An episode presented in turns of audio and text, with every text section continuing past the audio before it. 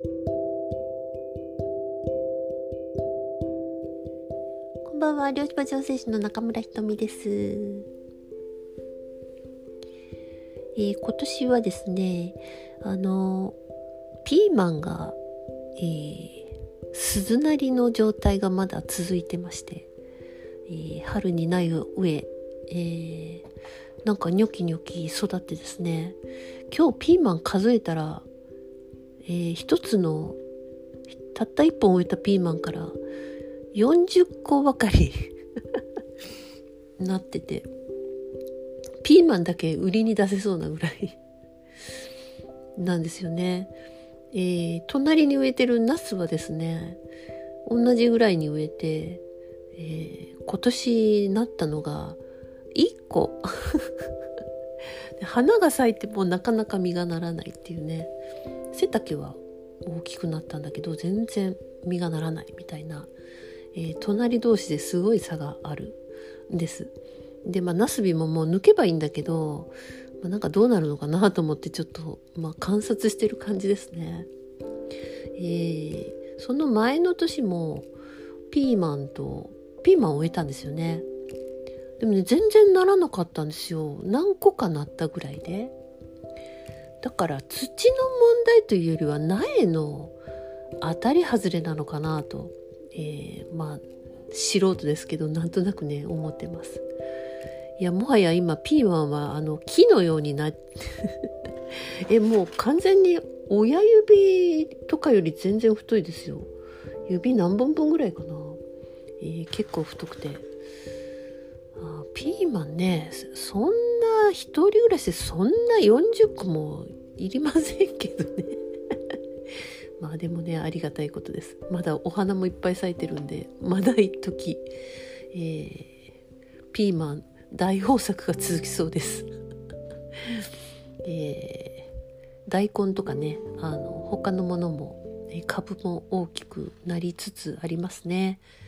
すごいですねあのほっといて大きくなってくるっていうのは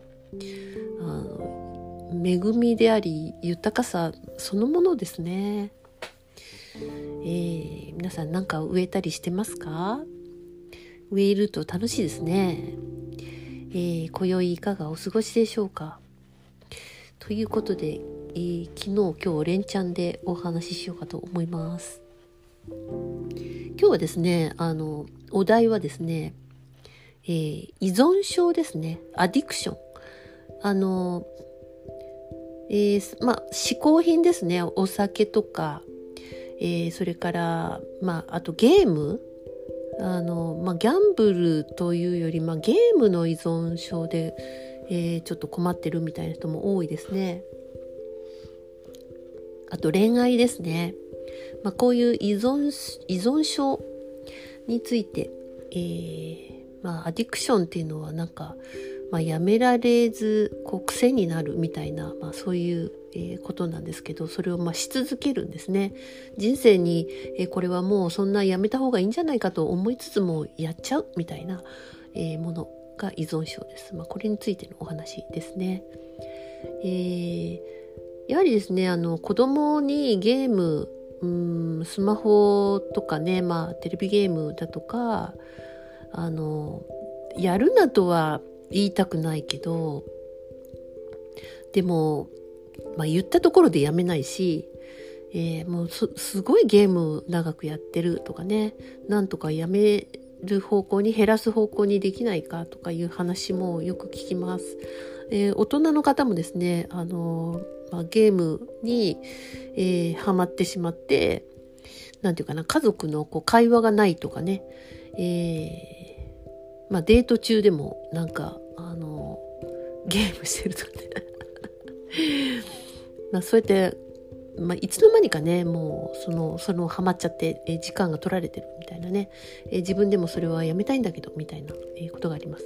まあ、それからアルコールですね。アルコール中毒えー、まあ、アル中も、まあ、そのアディクションの人はですね、まあ、いや、俺はアル中じゃないしって言うんですよ。だからゲームハマってる人も、いや、そんなにハマってるわけじゃないけどって多分ね、言うと思うんですよね。まあ、なんですけど、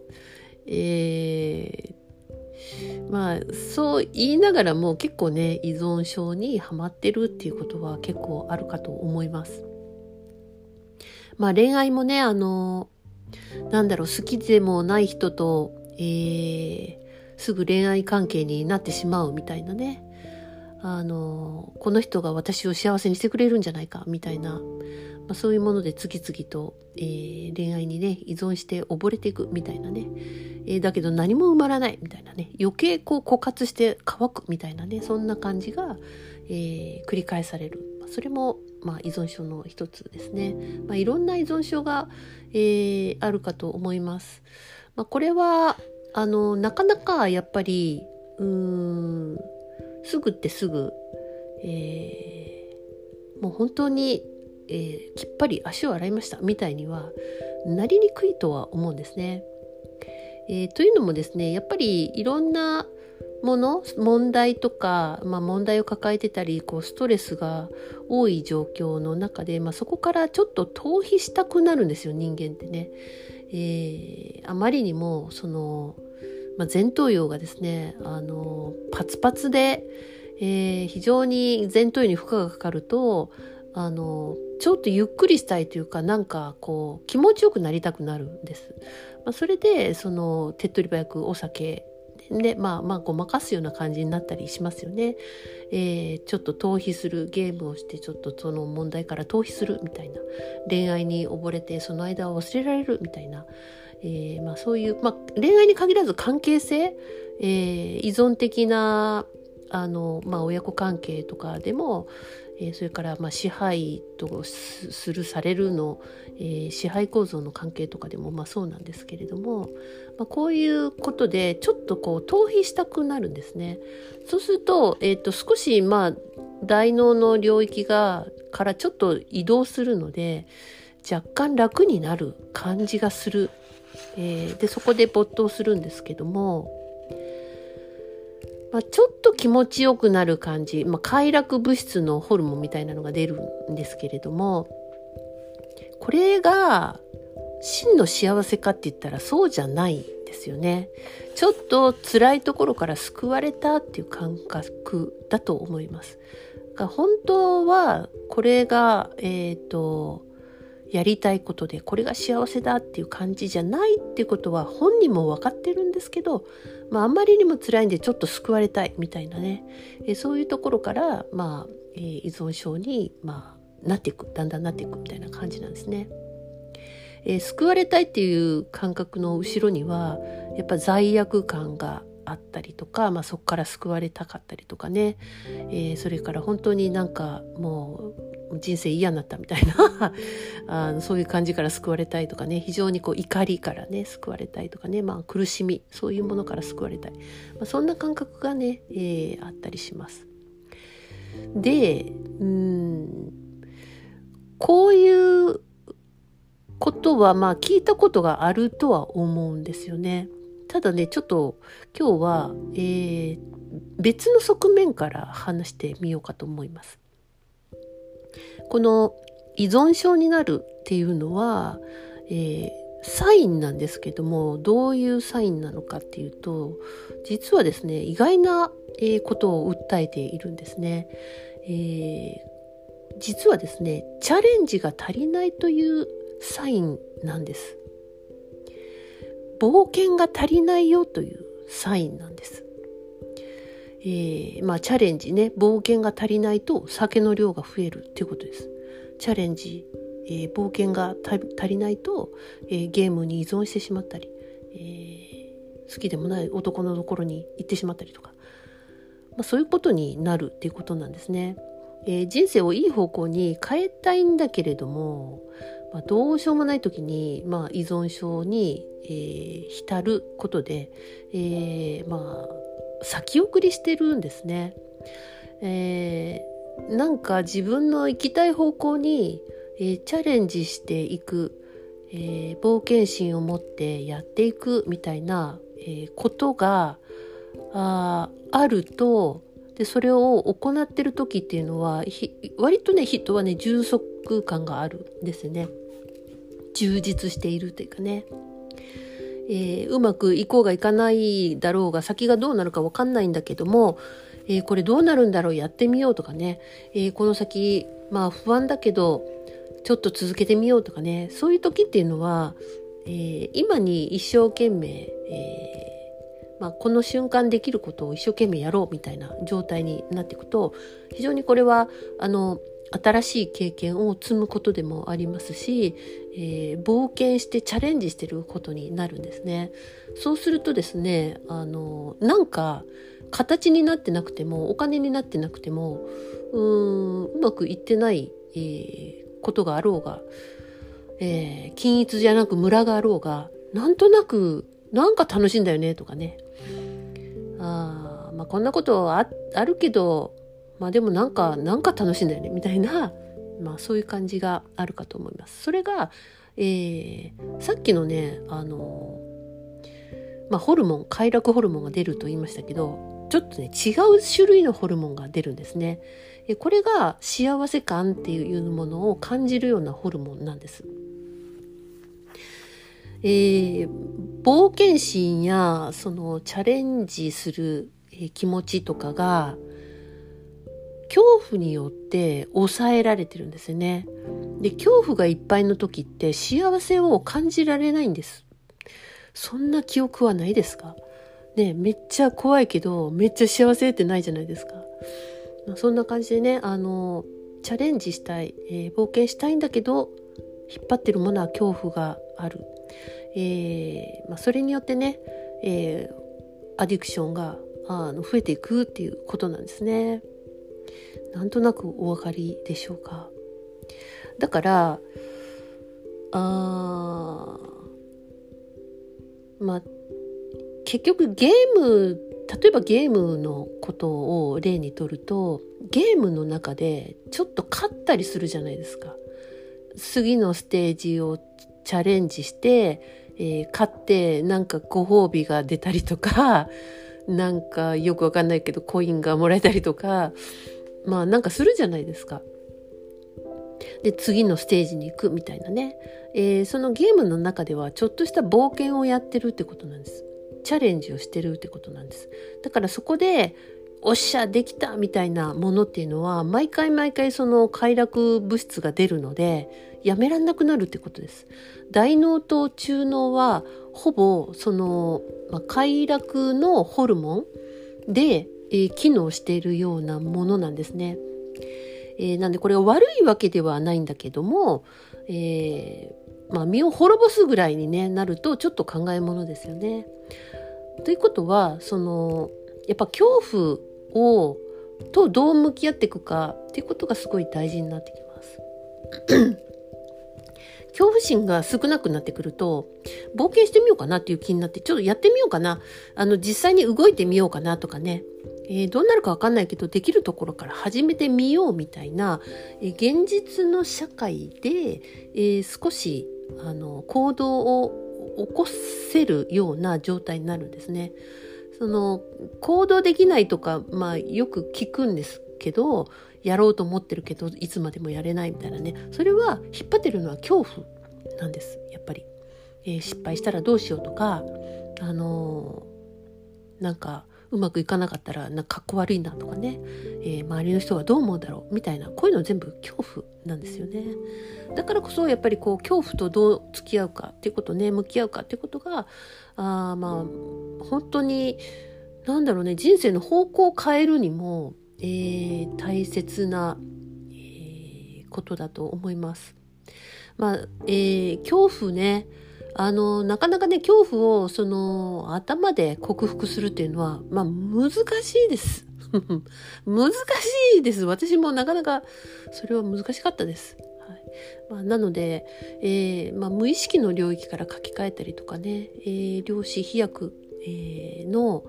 ホームページの中の量子飛躍のところに、まあ、恐怖について、えー、恐怖というものはどうして起きてで恐怖はどこにえー、訴えしてみたいなものは書いてますので、まあ、そういうものを徐々に受けていかれるといいんじゃないかなと。えー、そこの恐怖があの溜まっているところがその幸せ本当の幸せのホルモンっていうのを阻害している状態になってるんですね。脳の仕組みなので、えーまあ、いつまでたってもゲームをやめられないとかアルコールやめられない、恋愛から抜けられないっていう自分をもっと責める必要はないってことです。あの脳の機能がそうなってるので、えー、そこら辺の、えー、滞ったあの訴えしたようなエネルギーが、